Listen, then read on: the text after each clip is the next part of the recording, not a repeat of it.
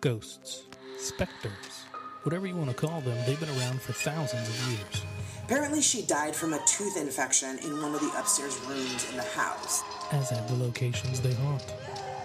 History of a Haunting podcast tells you all about these famous, infamous, and almost famous locations, and why they became terrifying places to visit. Grab a glass of wine and settle in with your hosts, Archie. I mean, that was definitely the wrong thing to do. And Carrie. Nobody asked for it, Carrie. Nobody fucking asked for it, but hey, my podcast, and I'll say what I fucking want. Two people just winging it in life, and this podcast. So enjoy this week's episode of History of a Haunting.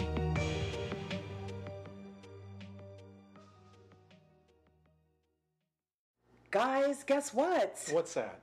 We have a Patreon now. Patreon? Yes!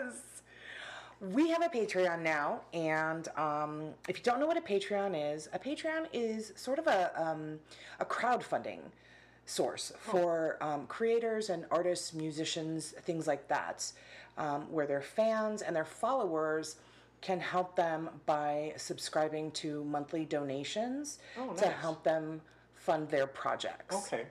So we have a Patreon now, and unlike other creators on Patreon, we only have one donor level, and I'm going to let Archie tell you about that donor level. Oh, God, not again. Hashtag Team Snort Laugh gives you exclusive content. It does, yes. Like Archie said, it's all for him, because his snort laugh is the most popular part of our podcast. Life. I know. You're adorable, though. The people love the snort laugh. Oh, Christ. Anyway, our donor level is called hashtag Team Snort Laugh, and it is just $5 per month. If you want to donate more than that, you certainly can, but the minimum donation level is $5 per month. Every monthly donation that we receive does help us to go toward offsetting the cost of running our podcast, purchasing new equipment, going on paranormal investigations. There are some locations that we actually want to record episodes on location as well. Yes. And it'll also go toward helping us continue to promote our podcast.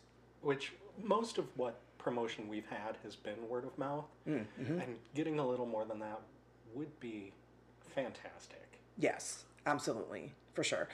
And even if you're not able to support us through a monthly donation right now, if that's not something that you can afford, spreading the word about our podcast and our Patreon really, really helps. Even sharing the links we put out on Facebook, Twitter, Instagram. Yeah, forward those on. That really helps. When you become a Patreon donor, you get access to exclusive content that nobody else receives, including early episodes. You get access to the episodes earlier than everybody else, along with all of our videos and things that we're going to be doing when we do paranormal investigations.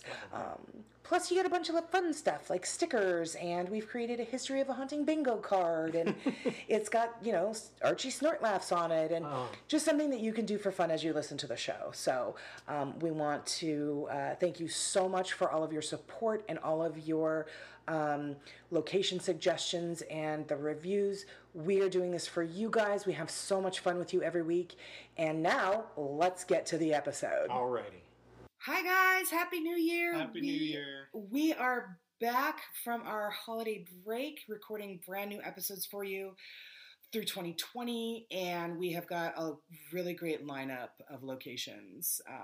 I think we've got our locations planned out through February, and they are fucking amazing. They're a lot of fun. Today's episode is insane, and we can't wait to bring this one to you. But so happy 2020. Right. We have a lot of new stuff that we are bringing to you in the new year, and one of the first things that you noticed was we have a brand new logo. My son Coy drew the logo for us, and he worked very hard over several weeks, and several suggestions and adjustments and tweaks and this and that from Archie and I. And he did a phenomenal job. We are so pleased with it. Also, we have a new intro. Yes, we have a new intro. And that was done for us by our friend Skip Hurst. So we want to say thank you so much to him. Thanks, man. it was awesome. When he sent us the, like, even just the rough mix of it, we both almost fell out of our chairs. Carrie hasn't stopped listening to it. I really haven't. It is just phenomenal. So we're super excited about that. So thank you very much, Skip. We love you. We are so appreciative that you did this for us. And thank you to my son, Coy, who doesn't listen to the podcast, but we have thanked him a million times for his beautiful new logo that he gave us. So... yeah, right. We've also got, as you guys already heard, we've got the Patreon, we've got the new webpage, we're going to be bringing you listener stories on the last Wednesday of every month, just a bunch of fun new shit that we are coming into this new year with. Can't wait to see how it goes. It's going to be amazing. I am super excited. So, Archie? We should let the audience know that I, once again... God. Did something that I don't know what I did. But basically, this beginning part of the episode, we are re-recording. So we are actually re-recording this beginning part because upon listening to it, with all of my fanciful things I'm planning for this episode, we lost the first part of it. My part. And part of mine, if that makes you feel better. A little bit, yeah. But all of Archie's part. So we're having to re-record it, and we're actually re-recording it 4 days later than we originally recorded the episode. And since the original... Since that time, we've both gotten deathly ill. We've both gotten sick, so we sound a little different. That's why. So sorry, guys. But yeah. Anyway, let's try it again. So Arch, let's tell them where we're taking the class today. Today we are going to talk about the Enfield Poltergeist, which is actually a listener suggestion from my friend and listener Edward. Yay! Also, by the way, we need to give a big shout out to Edward because he has become one of our most popular guest hosts. We get a lot of messages and stuff from folks that love the Ohio State Reformatory episode because they think Edward is absolutely hysterical. Oh, awesome. So, thank you very much, Edward. We can't wait to have you back. And our listeners can't wait either, so. Great. Yeah. So, the information that I got came from encyclopedia.com. I had to fix some errors that you pointed out to me, but... Good job, encyclopedia.com. Right? But you could sponsor us if you want. We're full of errors we have to fix. So, the Enfield Poltergeist is the one that for several years disturbed the home of a family in the Enfield section of London in the 1970s and has become one of the best documented incidents in modern parapsychology. Mm-hmm. The story began in 1977 when Mrs. Hodgson and her 4 children moved into their new residence in Enfield. One August evening, after putting the children to bed, Mrs. Hodgson was called to their room and witnessed a large chest of drawers move. She returned it to its place. Wow. It's called medicine. And it moved again, and then knocking was heard. She called the police, and when they also heard the knocking coming from the walls and saw a chair move. The phenomena continued for the next week. A priest and a medium were called in. They could do nothing, and the knocks and unusual movements of objects continued. I think it's funny that her first thing she did was call the cops. Right? That she calmly pushed it back up against the wall, and it moved at her again. Oh, well, I'll call the police. Right? I'd call the movers. Next, they invited the news media.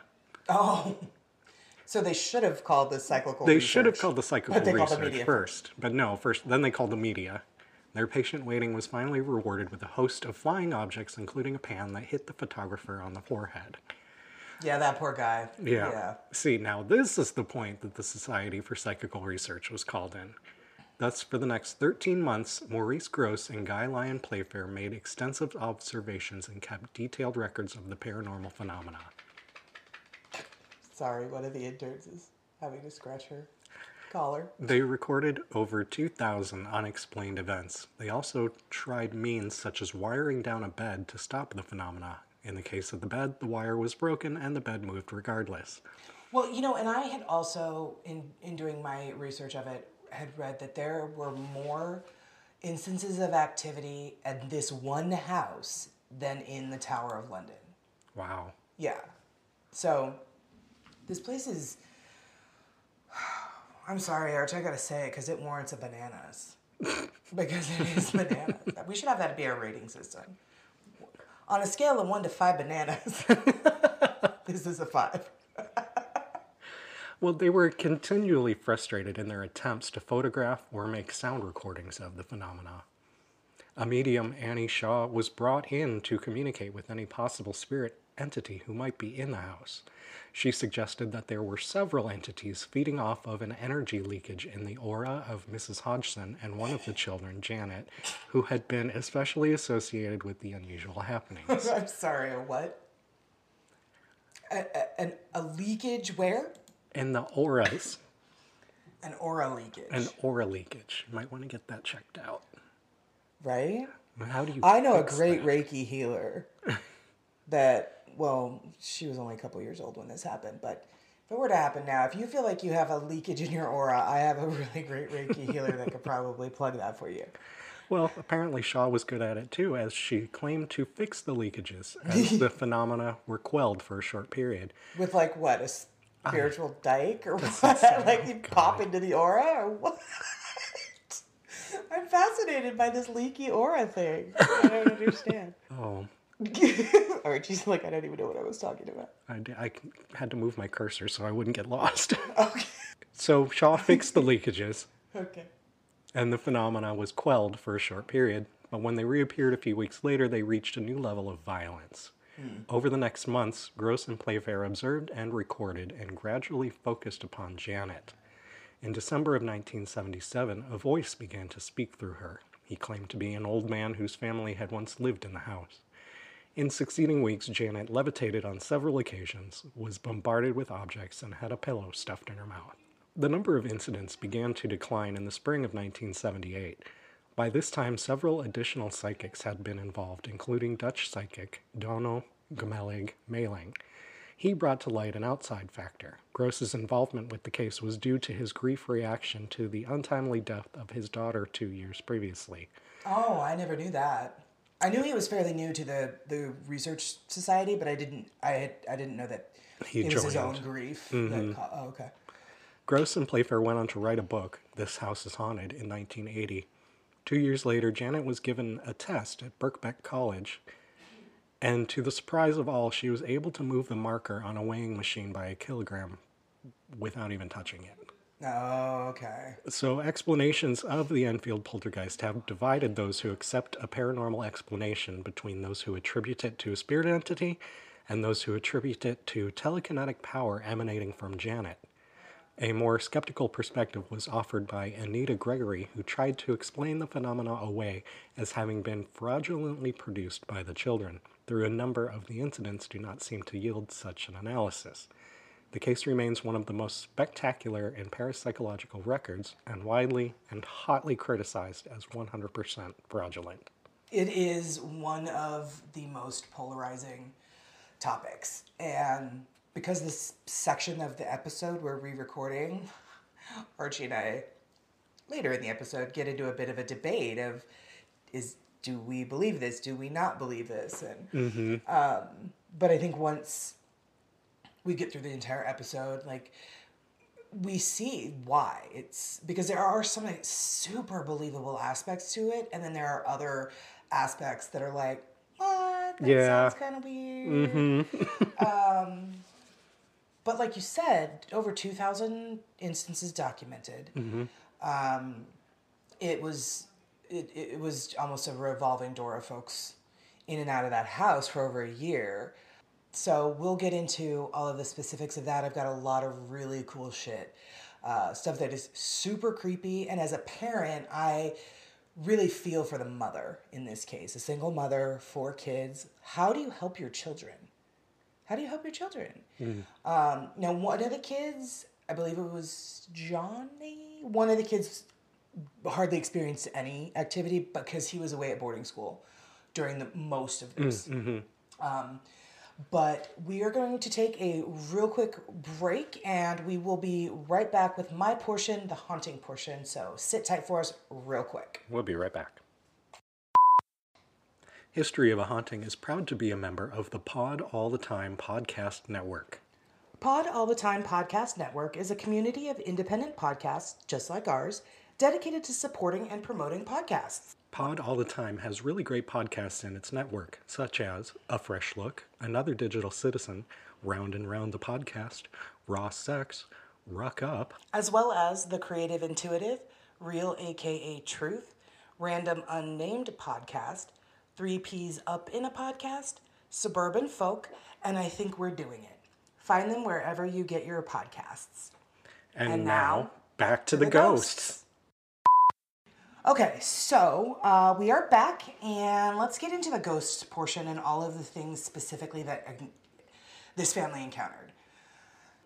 So my sources for my portion were the Psychic Elements website, Mystic Investigations website, Higgy Pop, and actually people.com. People? Yeah. Wow. Yeah. They did a big, fairly in-depth article at the release of The Conjuring 2, the movie that's based on this family in their house. So they did a fairly in-depth article about it. So yeah, people.com. Thank you, everybody. All right. Okay. Now, let's talk for a quick minute about the differences between ghosts, hauntings, and poltergeists. So ghosts are thought to be the spirits of people that have been caught between this plane of existence and the next. They are intelligent beings, and they're often capable of interacting with the living. So they're essentially what you think of when you hear the word ghost, you know. Like misty figures and all that good stuff. Right, yeah. Now, hauntings are recordings. This is what the Psychic Elements site said. I don't necessarily know as I wholly agree with this, but hauntings are recordings of an event on an environment. Now, it's like a residual recording where they don't interact with the living, sort of on a loop. You know, they kind of... the ghost that walks through the wall, because when he was living there, it was a door. So they're just basically doing the same thing over and over again. Now, poltergeist, however, the word itself translates to noisy ghost, and that actually refers to its apparent ability to make noise, throw around objects, and otherwise disrupt our physical environment and us. They are said to be able to literally bite, pinch, and otherwise attack or harass their human victims, as well as move, throw, and even break objects. Oh, wow.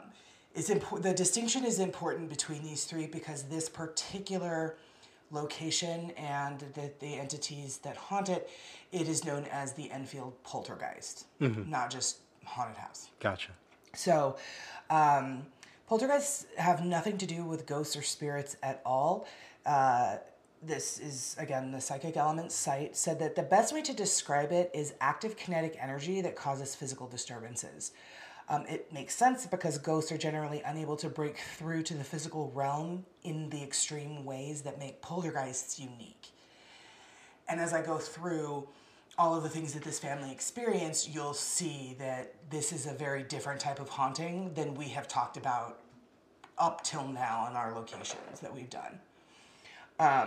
Another key difference is that poltergeists aren't typically visible the way ghosts are. So that goes back to what you were saying about how they had a hard time capturing this thing on film and stuff. But they don't have any trouble making their presence known regardless. The Mystic Investigation site said that poltergeists are extremely angry and violent, non-corporeal entities who have the power to lash out and physically interact with our environment. So while seeing a ghost is certainly scary, I've never seen a ghost. I've captured them. I've felt them. I've heard them with my own hearing. But I've never actually, like, seen any sort of apparition or anything like that. Gotcha. So seeing a ghost is probably really scary, but being in a space with a poltergeist, invisible or not, is essentially very dangerous because they've been known to break objects, injure people, and otherwise wreak havoc in the physical realm. So now that we have a little breakdown of all of that and...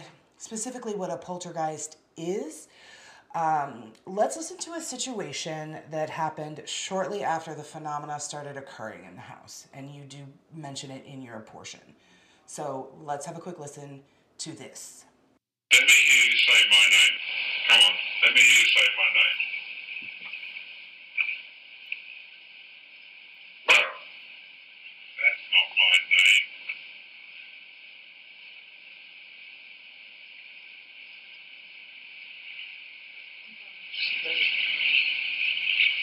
Come on, my name's Morris. Let me hear you say it. Morris. Say Dr. Belloff. Come on, let me hear you say that. Come on, let's hear you say Dr. Belloff. Say, could you please say Dr. Belloff.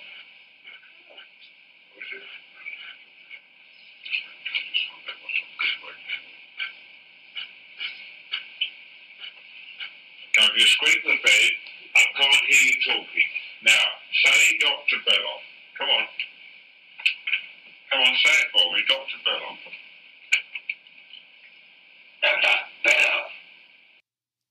That voice came out of Janet, who was 12 years old at the time. Okay, because the first couple of barks, I'm looking around the room like, who's barking? What is that? That's not a bingo square. Don't mark it off. That wasn't my dog. Yeah, so the poltergeist was, or the entity was barking. And you can hear him, like, don't squeak the bed. You can hear the bed squeak. You can hear... Anyway, that voice came out of Janet, who was 12 years old at the time. And we'll get back into more things that happened with her and... the entity speaking through her in just a minute. There's a lot of stuff that went on in this home, and there's a lot to go through. So I just wanted to start my portion there. So then let's kind of take a look back at how things got to that fucking point. Okay, yeah. So like you said, the paranormal activity occurred very regularly between August 1977 and October 1978. And it did, like you said, it all started in this little home in Enfield, London, on August 30th, 1977, when Peggy Hodgson, single mother of 4 children, heard loud noises coming from her daughter's bedroom. As you mentioned, she did see the dresser drawer, or the children said the dresser moved. She thought they were, bullshitting and, go to sleep like I feel this mother. Right. Enough. Stop. Go to bed. Okay. It's now the dresser is actually moving. No, you stop too. Everybody needs to go to fucking bed. So when she had gone into the room, she found her girls huddled in the corner, and they were terrified. So the night of the dresser drawers moving, and when she saw it herself, and she tried to move it again the second time, it wouldn't budge. They decided to run to the neighbor's house. They were friends with the neighbors. They decided to go to the next door neighbor's house, the Nottinghams. And they asked them for help. They explained what was going on. And Vic, the husband, he went over to check it out. Now, when he went into the house to investigate, again, this is like 2:30, 3 o'clock in the morning. Oh, wow. Yeah. He, too, said that he heard strange noises coming from around the home, knocking and just weird knocking following him as he made his way through the house. So, as you mentioned, she called the police. Mm-hmm. And even though one officer saw... Before they left, the officers went in and they kind of just checked out the house to make sure there was no intruders. Constable Caroline Heaps saw an ordinary kitchen chair, which was near the sofa in the living room, wobble and then slide about a meter across the room. For Americans, that's about a yard.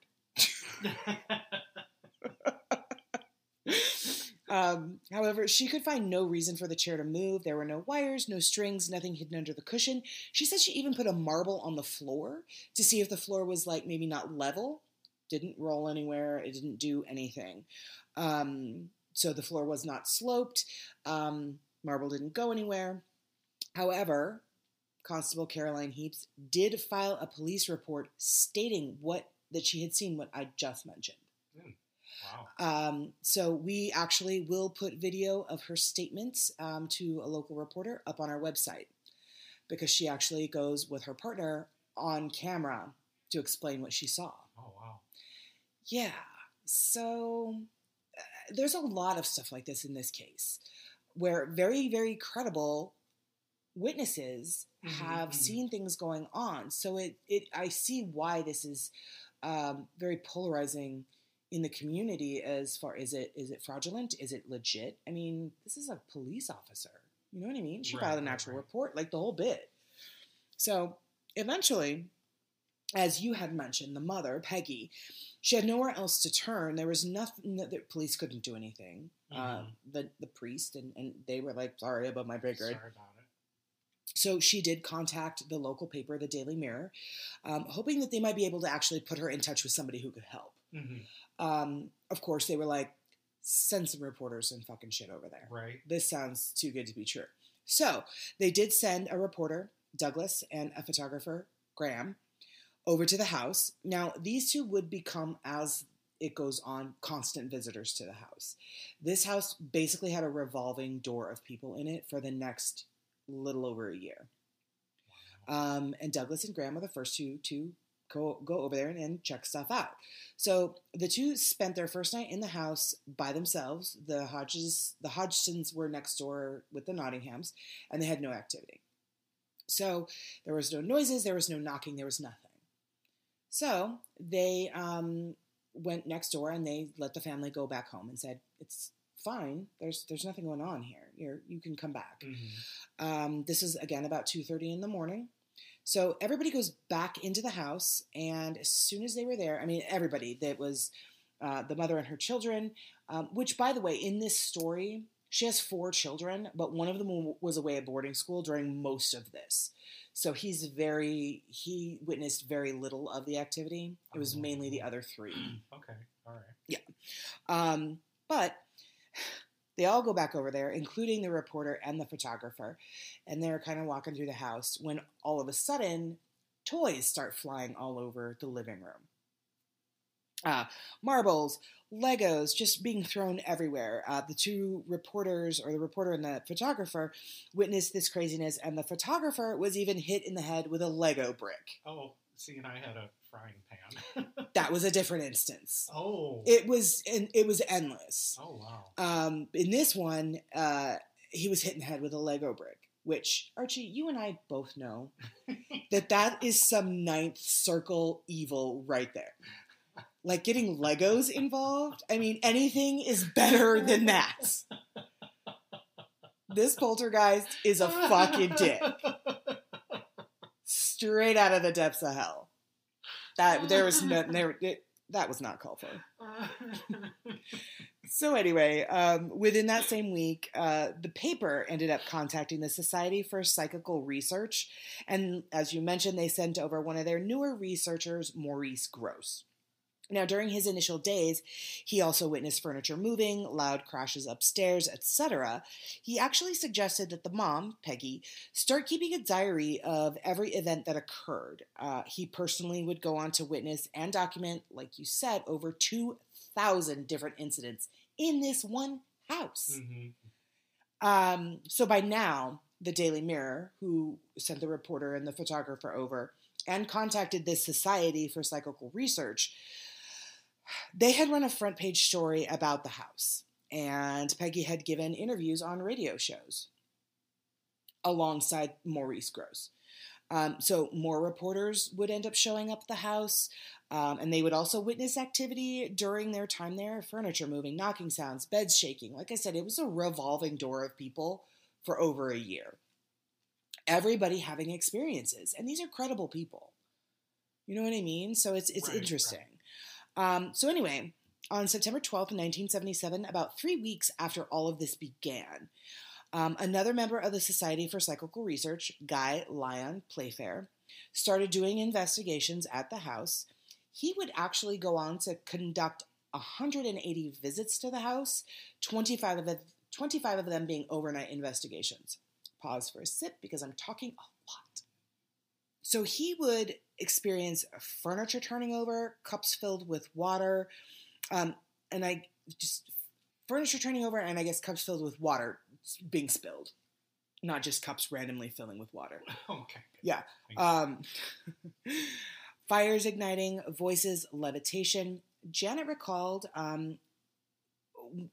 when she was talking to ITV years later about one of his visits there, that the most frightening thing was when a curtain, that she was sitting on the couch and the curtain would wrap itself around her neck. Wow. And everybody witnessed it. This is not the only instance of when that would happen. It would go on to be documented that happened to her 8 times. Wow. Yes. Holy shit. So a bit later, the family had been run out of the house again. Also, why are you still there? No shit. Like, why are you still there? Why? But I guess single mom in the 70s, like I get it, but still. So they went to stay with Peggy's brother, John, and his wife, Sylvia.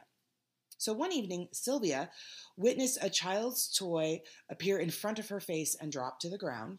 She was in the kitchen. So what this indicated to all of the researchers and everybody there was that the poltergeist was able to follow the family. Nope. Wow. Here's your hat. What's your hurry? Sorry about your troubles. Get the fuck out of my house and take your poltergeist with you. I know you're family, but damn.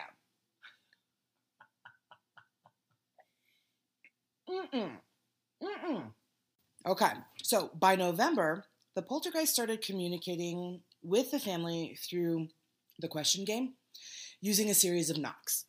Once for no and twice for yes. So Maurice Gross first tested it out by asking it, "Can you tell me what 5 plus 5 is?" And when he heard the correct number of knocks, which is 14. Kidding. Bad at math. That was a joke. I'm not that bad at math. When he heard 10 knocks, 1, 2, 3, 10 knocks, he would move on to more specific questions like, "Did you die in this house?" Once he did that, though, the spirit got a bit fed up and hucked a box of pillows at his head. Jeez, God. Box of pillows, oh no. I don't care. If somebody's going to huck something at my head, I don't care if it's pillows or feathers or bricks or... Like, all I did was ask if you died here. Testy. Don't nobody ask Archie's ghost if it died somewhere, because he's going to be like, I'm just going to throw this box of pillows at your head and it's not going to be any big fucking deal. Violence is violence, Archie. Fair enough. A couple weeks after this, Janet, who had just celebrated her 12th birthday, was pushed out of her bed at 5 a.m. Get up, bitch. Right? Fuck you. I'm sleeping, and I'm 12. Followed by her mattress, also being shoved out off of the box spring that landed on top of her. The mom at that point decided to try and talk to the entity and ask it to leave her a message, and left pens and papers around the house. A little bit later, she found a note on the refrigerator that read, "I will stay in this house. Do not read this to anyone or I will retaliate." Kind of wordy for a spirit, but all right. I mean, it takes a lot of energy for them to manifest any sort of anything. Speaking, showing themselves, so the fact that they were able to write a note that was kind of long. Yeah. Got it. I will reserve judgment. Say it. Sounds like we're debunking this as we go along. I think, like, I see both sides of it, because I feel like we're debunking it, but at the same time, we're also proving it.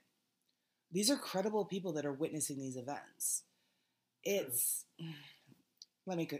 There's a lot more. Got like 8 more pages. I have a tiny bit. So anyway, there were other occasions when Janet would be found sleeping in super weird and awkward places. Her uncle John, who I guess they decided to go stay with them instead of having them bring the entity to their house. John and his wife, the uncle, he actually found this is bizarre. He actually found Janet asleep once on top of a radio, which was on top of a chest of drawers. So she couldn't have just climbed up there on her own, because by this point, the child was so affected by what was ever in this house that she couldn't sleep at night. So she, that night that he found her asleep on top of the radio, they put her to bed having given her 10 milligrams of Valium. Oh, wow. Yeah. So there was no way that she could have, in that state, after her mother put her to bed asleep, gotten up on this radio on this chest of drawers. Mm-hmm. I mean, she was knocked the fuck out. So another couple of times she had been found asleep under her bed, and more episodes of her being tossed out of bed along with her mattress did occur. And she shared a room with her sister. So the sister witnessed this. They would go in, and I mean, there was just no peace to be had. Yeah. There's just no peace to be had. One insane night, her mother saw Janet's bedroom door open, and Maurice Gross watched as Janet, dead to the world asleep on Valium again, was sliding down the stairs head first. And not waking up. Well, no, the Valium. Yeah, but you would think even that, like, you would think that even being, you know, falling downstairs, but she wasn't falling down them, she was sliding down them. It was, yeah, it's all very, very creepy as fuck. So, as you had mentioned, pretty soon psychics and mediums started coming to the house, and Janet began going into trance-like states and doing, like, automatic writing and drawing. Do you know what that is? I have a pretty good idea. Yeah, so, I mean, it's basically an entity kind of possesses you, and then you go into this trance-like state, and then you do this automatic writing, which is essentially the entity or ghost or whatever, using your body to write or communicate. So I suppose it's entirely likely that the note that the mom found on the fridge, maybe that was some automatic writing done by one of the kids in the house. Oh, okay. Yeah. Okay. Yeah. I mean, maybe that was something. Anyway, so she started doing this automatic writing and drawing. She would usually draw pictures that involved blood, death, and knives, which would terrify me to my soul if my 12-year-old was drawing pictures like this. Right. And you knew that it wasn't your child. That had to be such a helpless feeling for this mother, that you can't protect your child from that. I don't know. The whole story is very disturbing to me, but also so fucking fascinating because I'm twisted. So twisted. So anyway, after she would draw these pictures, she would have no memory of it afterward. Let's get into the voices. The voices. The voices. In December 1977, this is when that first recording that I just played took place. It was about this time that these voices began, and they did begin speaking through 12-year-old Janet. The young girl would often go, again, into a trance-like state, and at first she would bark like a dog and whistle, which we just heard, but she would speak in a deep, scratchy voice and claim to be the ghost of a man named Bill Wilkins. I want you to tell me whether you remember what happened to you when you died. Just before you died and just after you died.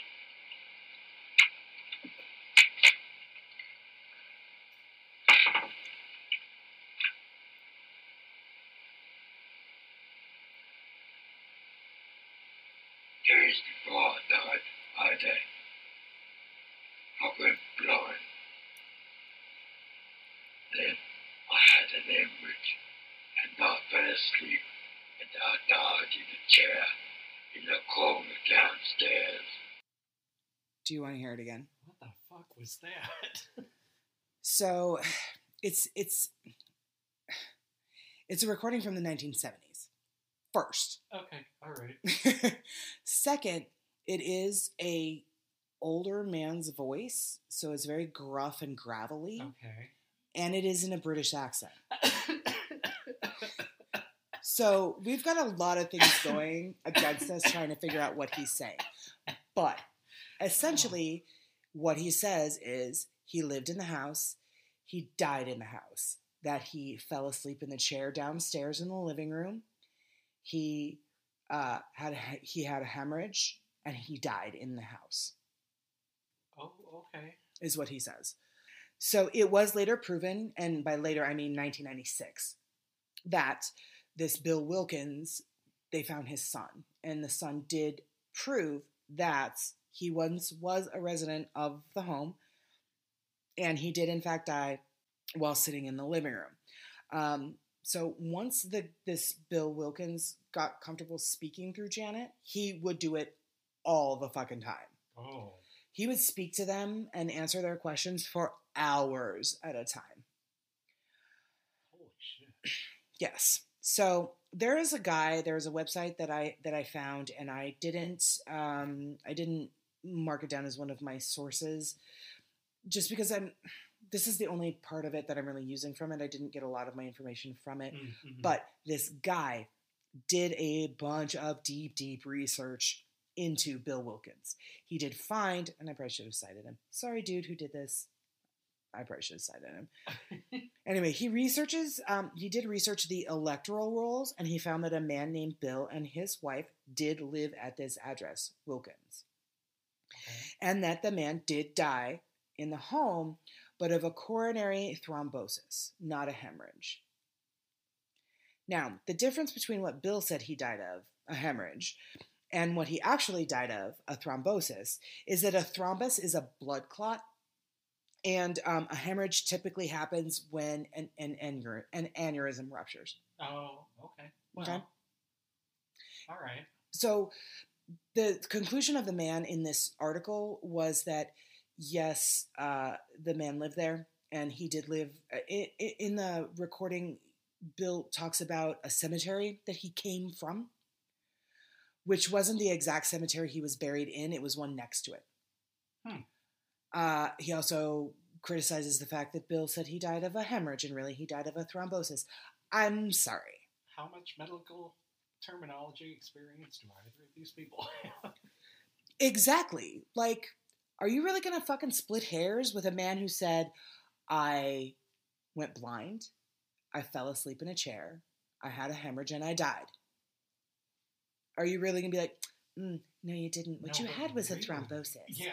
And a thrombosis is a blood clot. So obviously this whole fucking story is made up because you said hemorrhage and not thrombosis. Oh, God. Okay. You know what I mean? Yeah, let's... Exactly. It's kind of stupid. Yeah. Anyway, that was Bill. Now, other super weirdness that happened in the house. One day a thing happened that provided the most compelling evidence to a lot of the people that witnessed it. And it was actually corroborated by two witnesses outside of the home. So not only the researchers in the house, the family, everybody else, but also witnesses outside the home. Okay. David Robertson was, you know what? He was just another one of these guys parading through the house. Like I said, it was a revolving door of reporters and researchers and blah, blah, blah, blah, blah.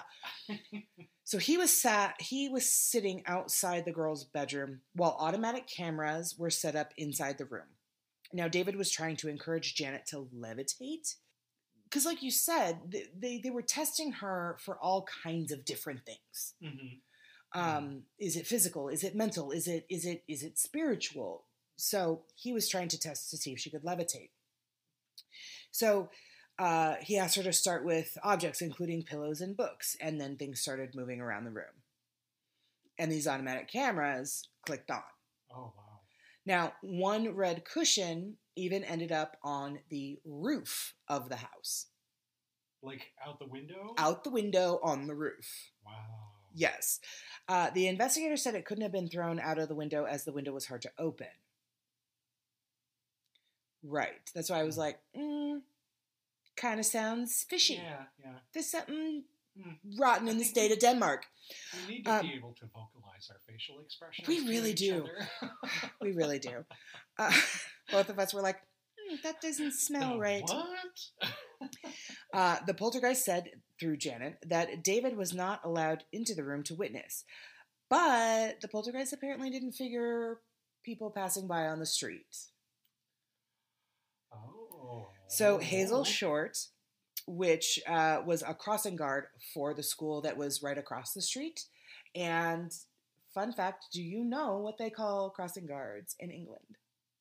Oh, probably something absurd. Probably. You will never get it. No, I never will. You will never get it. They call them lollipop ladies. Lollipop ladies. Oh, God. Mm-hmm. I love how literal. Yeah, for sure. It's very Mary Poppinsy, and I love it.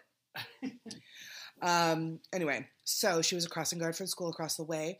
She said that at 11:45, she was returning to work from her lunchtime shift when she noticed a red cushion on the roof of number 284. While she was looking up at the house, she heard a bang and saw a book hit the front bedroom window. She also said that she saw a pillow fly across the room.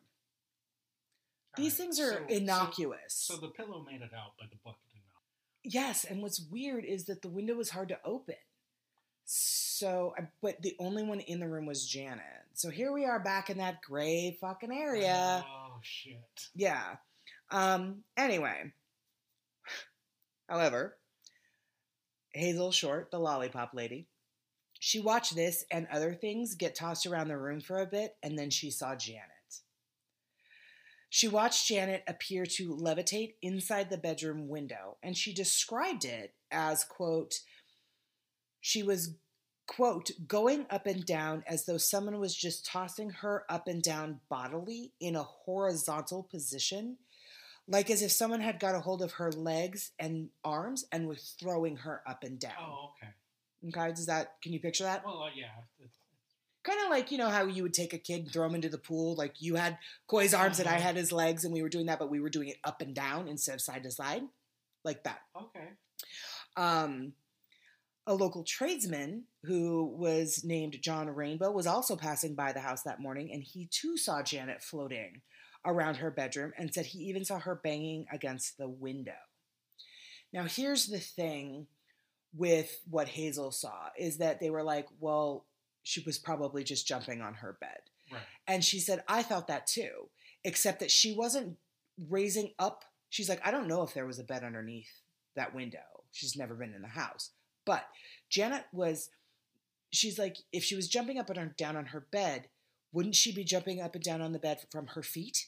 Like you jump on a bed. As if she was laying flat. Exactly. This, she was on her back. She was like, and I don't, can anybody get that high of a bounce repeatedly off their back on a bed?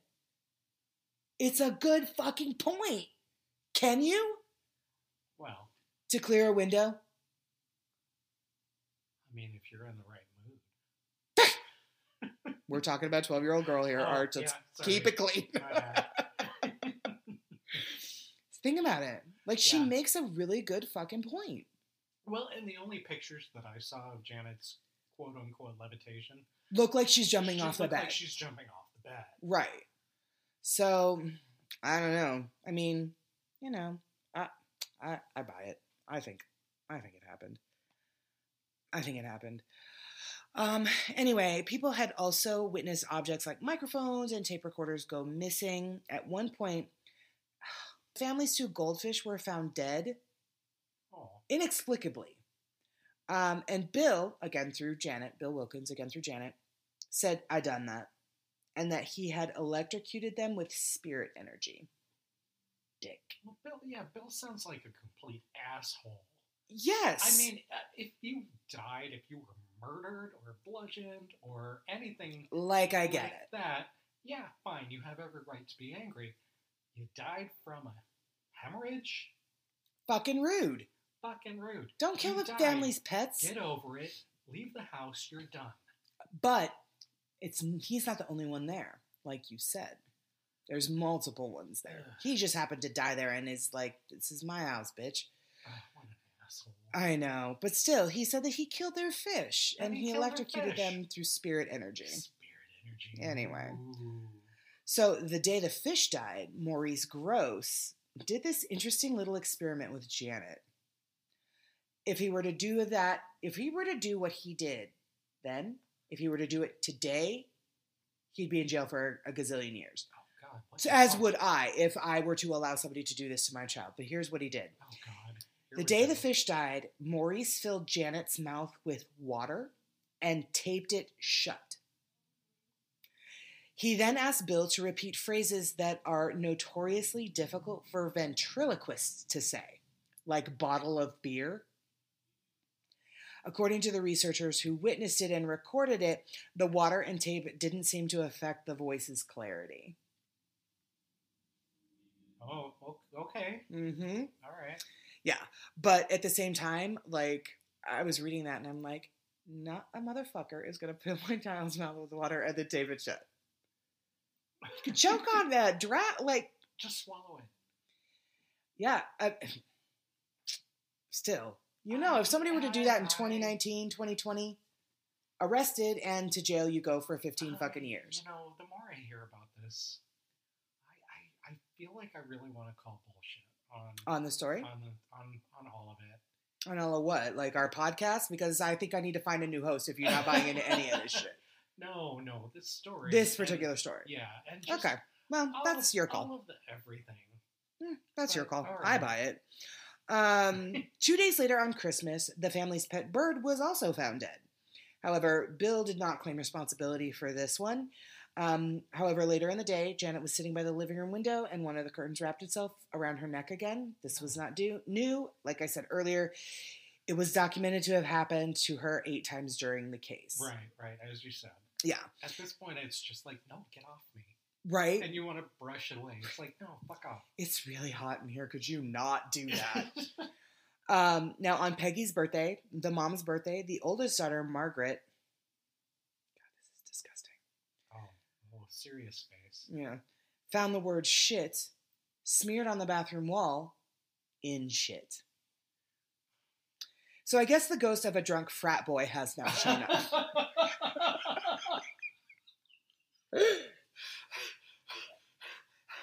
Will not snort. Do it. Snort. Do it. Bingo square. Not happening. Do it. Nope. No bingo square today. Apparitions of a man dressed in earlier decades' clothing were often seen. During the spring of 1978, the researchers and investigators gave the family some space for about a month and asked the mom, Peggy, to keep a journal of any occurrences. Now, when they returned, they were, I don't know why, stunned to see she had logged 155 instances. Yeah.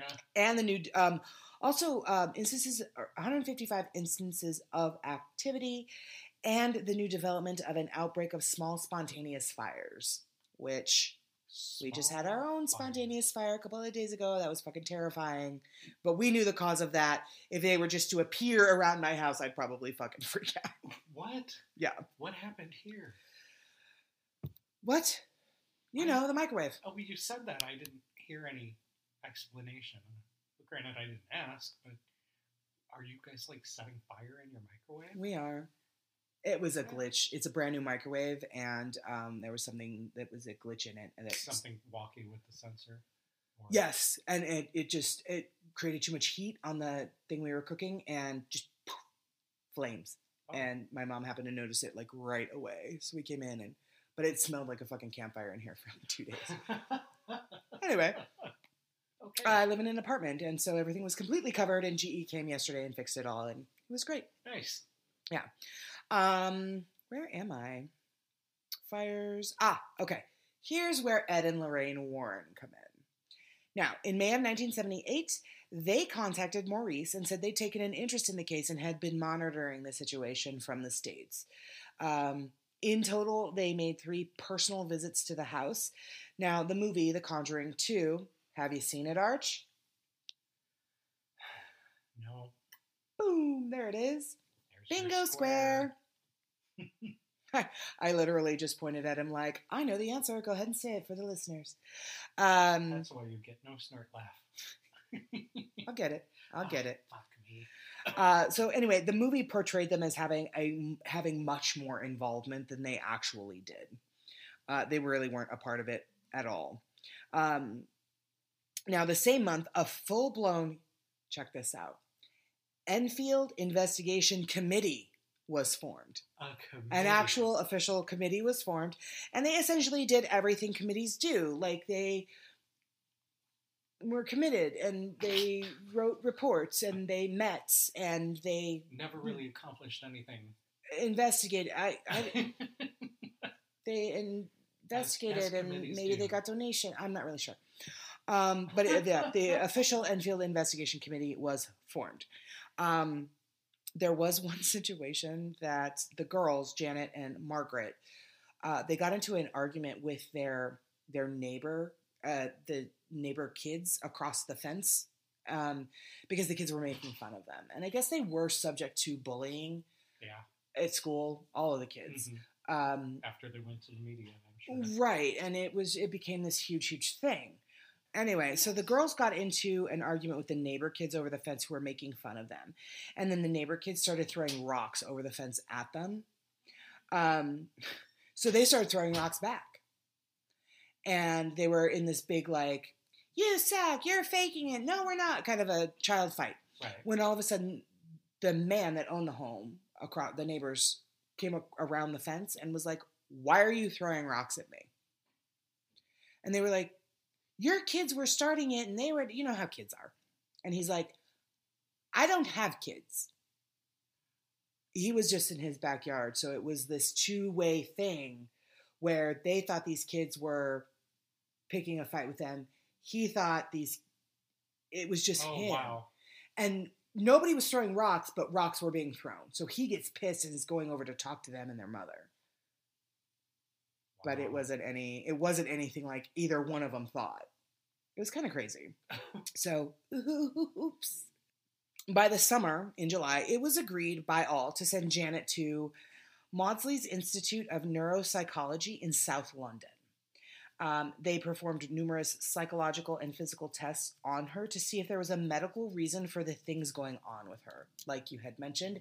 But this was earlier. Yours happened 2 years after the occurrences slowed down. Oh, okay. This was during the height of it. Because I've been looking at my notes, like, I don't have that. Where is that? Yeah, what you mentioned happened 2 years after the events slowed down and everything kind of... Okay. Yeah, okay. This happened during the height of it. So...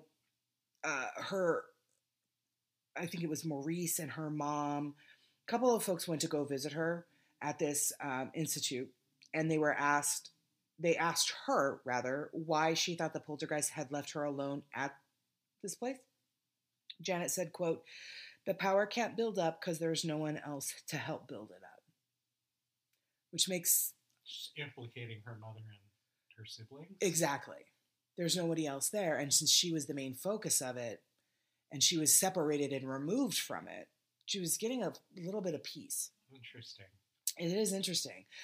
She was given a clean bill of health and discharged to go home 6 weeks later. So they really were checking this girl. 6 weeks? Wow. Yeah. So she was allowed to go home. However... Within 30 minutes of being home, she saw the apparition of a little boy in the kitchen. Oh, and I have it in here in my notes. Insert fed-up table-throwing meme here. You know that stick figure guy that's like, fuck it, and the table stops with dinner.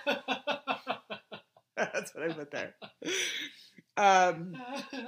So now in October of 1978, and I'm going to ask you for your help on pronouncing the Dutch medium's name, Dono Gmelig Meyling. That sounds pretty good. Cool. Okay. So in 1978, Dono Gmelig Meyling, a Dutch medium, healed the house. He was recommended to Guy Playfair. And like I said, he was a Dutch medium. He came in with a dramatic flourish, sages, gongs, robes, crystals, paraded around the house chanting, saging, and gonging for hours, and ended the entire ordeal right then and there. I'm just kidding. He didn't do any of that. He literally did not do any of that. Oh, my God. Your body language was amazing. Thank you. Thank you. What he did was he went up to one of the bedrooms on his own, came down after a bit of time, and implied that was it. Guy Playfair said, quote, after he left, things definitely calmed down, and no one is quite sure what he did. Which is why I was like, I need to make some shit up because that's fucking boring. He's shit in the closet. He's shit in the closet, sprinkled some sage. Beat a gong. I like to be dramatic, and I thought what I said he did was much better. Anyway, 1 year later, in October 1979, the phenomenon was still much more quiet since the Dutch medium's visit, and even more so after a priest finally came to bless the house autumn of 1979. So over a year. All the dirty work's done. I'll come clean credit for this. Yeah. Thank you, priest, for, you know, just sort of... Not a damn thing. Just making sure that Band-Aid was on tight kind of a situation. Anyway, Janet said that after the blessing, the incidents did quiet down, but they never stopped entirely while the family were living in the house. So... Did they ever fucking move out? They never did. And I am going to end my portion with fun facts. Are you ready? Oh, yes. Are you ready? Let's have some fun facts about the case. Fun facts. Here we go. We love a good fun fact. It all started with a Ouija board. Oh, God, of course it did. Mm-hmm. The sisters, years later and now grown-ups, admitted they'd played with one of their friends' Ouija boards sometime before they moved to the Green Street house, and they fully believe that this is what started the activity. As do I. As do I. Don't fuck with the Ouija board. Don't fuck with a Ouija board. No. I'll bring a spirit box into this house, Archie. I will bring an EVP recorder and an EMF detector, but I will never bring a Ouija board into this house. That you know of. How do you bring a Ouija board into your house and you don't know what it is? Unless you're fucking bringing it in. When people help you move. You wouldn't. I wouldn't, no. Chicken shit. Don't listen to him. Oh, that sounds like a dare. I might. No! Don't. That's mean. I hate demons. And you should too. I should. Great. That's another podcast. Therapy for the masses. That's another therapy session on a podcast. Next fun fact is that Margaret and Janet did both admit years later that about 2% of the activity was faked by them because they were kids and they had been going through this insanity every single day, every single night with people in their homes at all the time, all hours of the day and night, and they just wanted to have a little fun with it for once. And really, you can't fucking blame them. Yeah. You can't blame them. Yeah, but you can. No, you can't. They took it way too far. How do you know? If they were indeed, since they admitted to it, they took it way too far.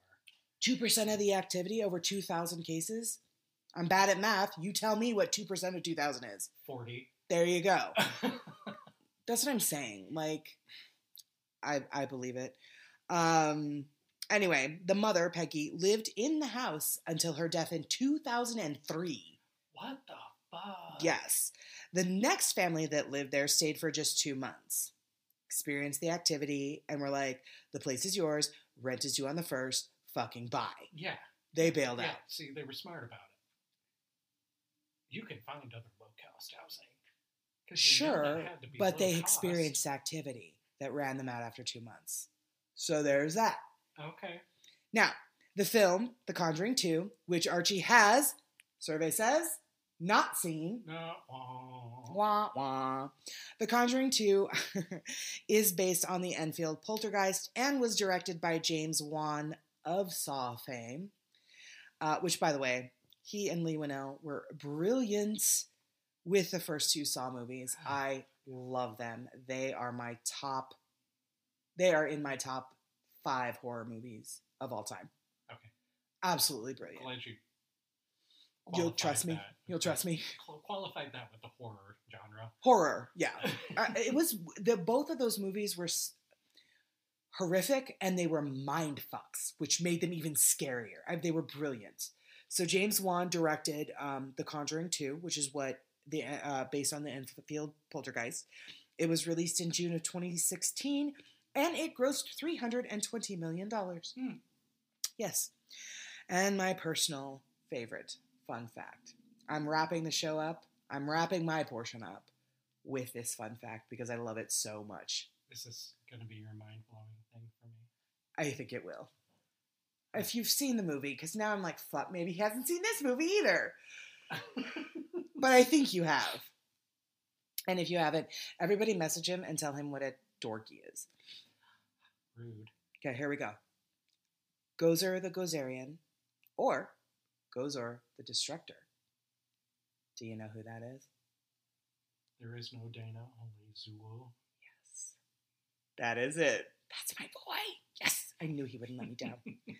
So in Guy Playfair's book, This House is Haunted, he mentioned a time when a psychic medium came to the house with her husband and performed a seance with him and two of the family members. Her husband started with a prayer when the wife suddenly cried out, "Go away." He tried to tell the spirit to go away, and then she began to wail, "Gozer, Gozer, help me." Now, given the publicity of the case internationally, Dan Aykroyd came across it and this story at the same time that he and Harold Ramis were writing the script for Ghostbusters. Oh, wow. So he incorporated the name into the script. Wow. Yes. Wow. Okay. Yes. That's awesome. So it actually let Sigourney Weaver be once again sexy and creepy as fuck at the same time since Alien. And that is what I have for the Enfield Poltergeist. That's amazing. Yes. Thank you. Oh, I love it. I love it. I know you don't buy it. I do. I buy parts of it. I definitely think that Bill was in the house. It's been proven that he died there. Right. Oh, God, man. It could have, my research was 9-10 pages. And yeah. I'm like, this is way too goddamn long. But there was a lot of testing that they put this child, this Janet, through. Mm-hmm. Because, you know, you can throw your voice and you can do this and you can do that. And I did read that she gave an interview much later on, somewhat recently. Probably with the release of the movie. I think with like a talk show or show or whatnot. Yeah, for sure. And she was just very timid and very restrained. Mm-hmm. And just, I mean, granted, had something like that happen to you when you were 12 and it really fucked you up, you're not going to want to talk about it for fear of bringing that shit back. Right. And I mean, it's unfortunate. I mean, they admitted that they did fake some of the instances. And that actually is depicted in the movie, in The Conjuring 2. Oh. They catch her. I mean, and some of the stuff that they faked, they did catch the kids like bending spoons and things like that to just kind of. Before shit got real. No. During the whole, like the worst of it. And if you think about it, like, I don't know. I don't honestly blame them. They were children. But there are just some things that I don't think are just easily explained away. And it's an interesting case. Like, it's an interesting case. And like you said, it's a hotly debated case. Hotly. Look at us. You were like, I don't buy it. And I'm like, fuck you, I do. Kind of, like, it's just a fucking podcast. Yeah. So I can see how it's extremely polarizing in the community. But it's one of my favorites. The Conjuring trilogy. It's based on Ed and Lorraine Warren's experiences with I can't remember the first case that the original Conjuring is about. The Perrone family, the haunting in Connecticut, I think. Listeners, let me know if I'm wrong, but I think the first Conjuring is about that family in the haunting in Connecticut. Hmm. The second Conjuring is about the Enfield Poltergeist, and then there is The Nun.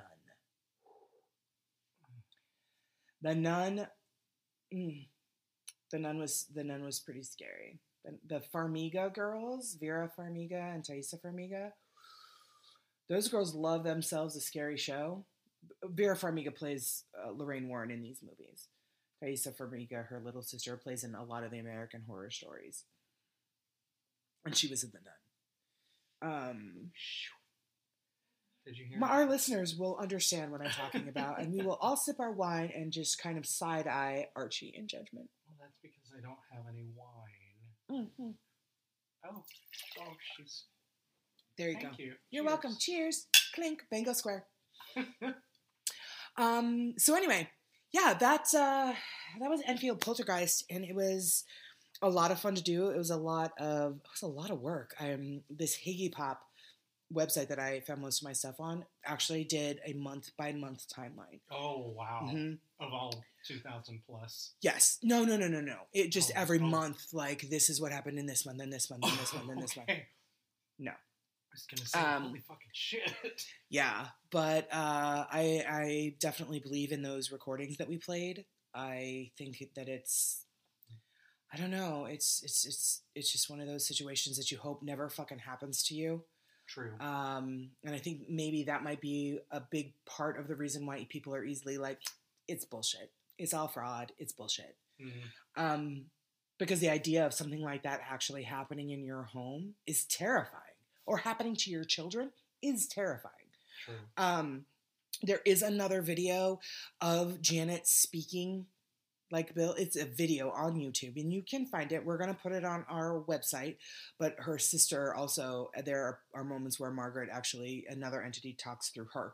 Oh, wow. Yeah. It's it was a whole big thing, and it's something that is still, like you said, talked about and popular today. Yeah. Yeah. So that is it for Enfield. Okay. Yeah, so let us know, guys. What are your thoughts? Do you buy it? Do you not buy it? Do you think it's a bunch of bullshit? Do you think we should get more apple moonshine? I mean, talk to us. Let us know. We have a new website. It is hoahpodcast.com. We have a new Patreon, and that is patreon.com/hoahpodcast. Everything is hoahpodcast. So please follow us on Facebook, Twitter, Instagram, all of it. All of it. We are very, very proud to have partnered with the Pod All the Time Podcast Network. And as always, our episodes are always brought to you by Love Heals Rescue. So please sit tight and listen, please, to this ad for Love Heals Rescue. Oh, no dog interruptions this episode. I guess that's a bingo square that doesn't get marked. Dang. All right, guys. We'll see you next week. We have a super fucking famous location to bring you next week. All right. Thanks, everybody. Bye. Bye. Love Heals Rescue is a nonprofit organization that believes every dog in need deserves a second chance at a new life. Love Heals wants to partner with the community to help as many dogs as possible find loving homes, while also helping dogs in need in the area, such as providing a last litter program where the mother dog is fixed and returned or adopted, and all of the puppies are fixed, examined by a vet, microchipped, and adopted out to help with the overpopulation of dogs in the area. Love Heals Rescue cannot continue to help the community without a dedicated foster network. Please consider becoming a foster. You can find them on Facebook by searching Love Heals Rescue. Help us be a part of the solution.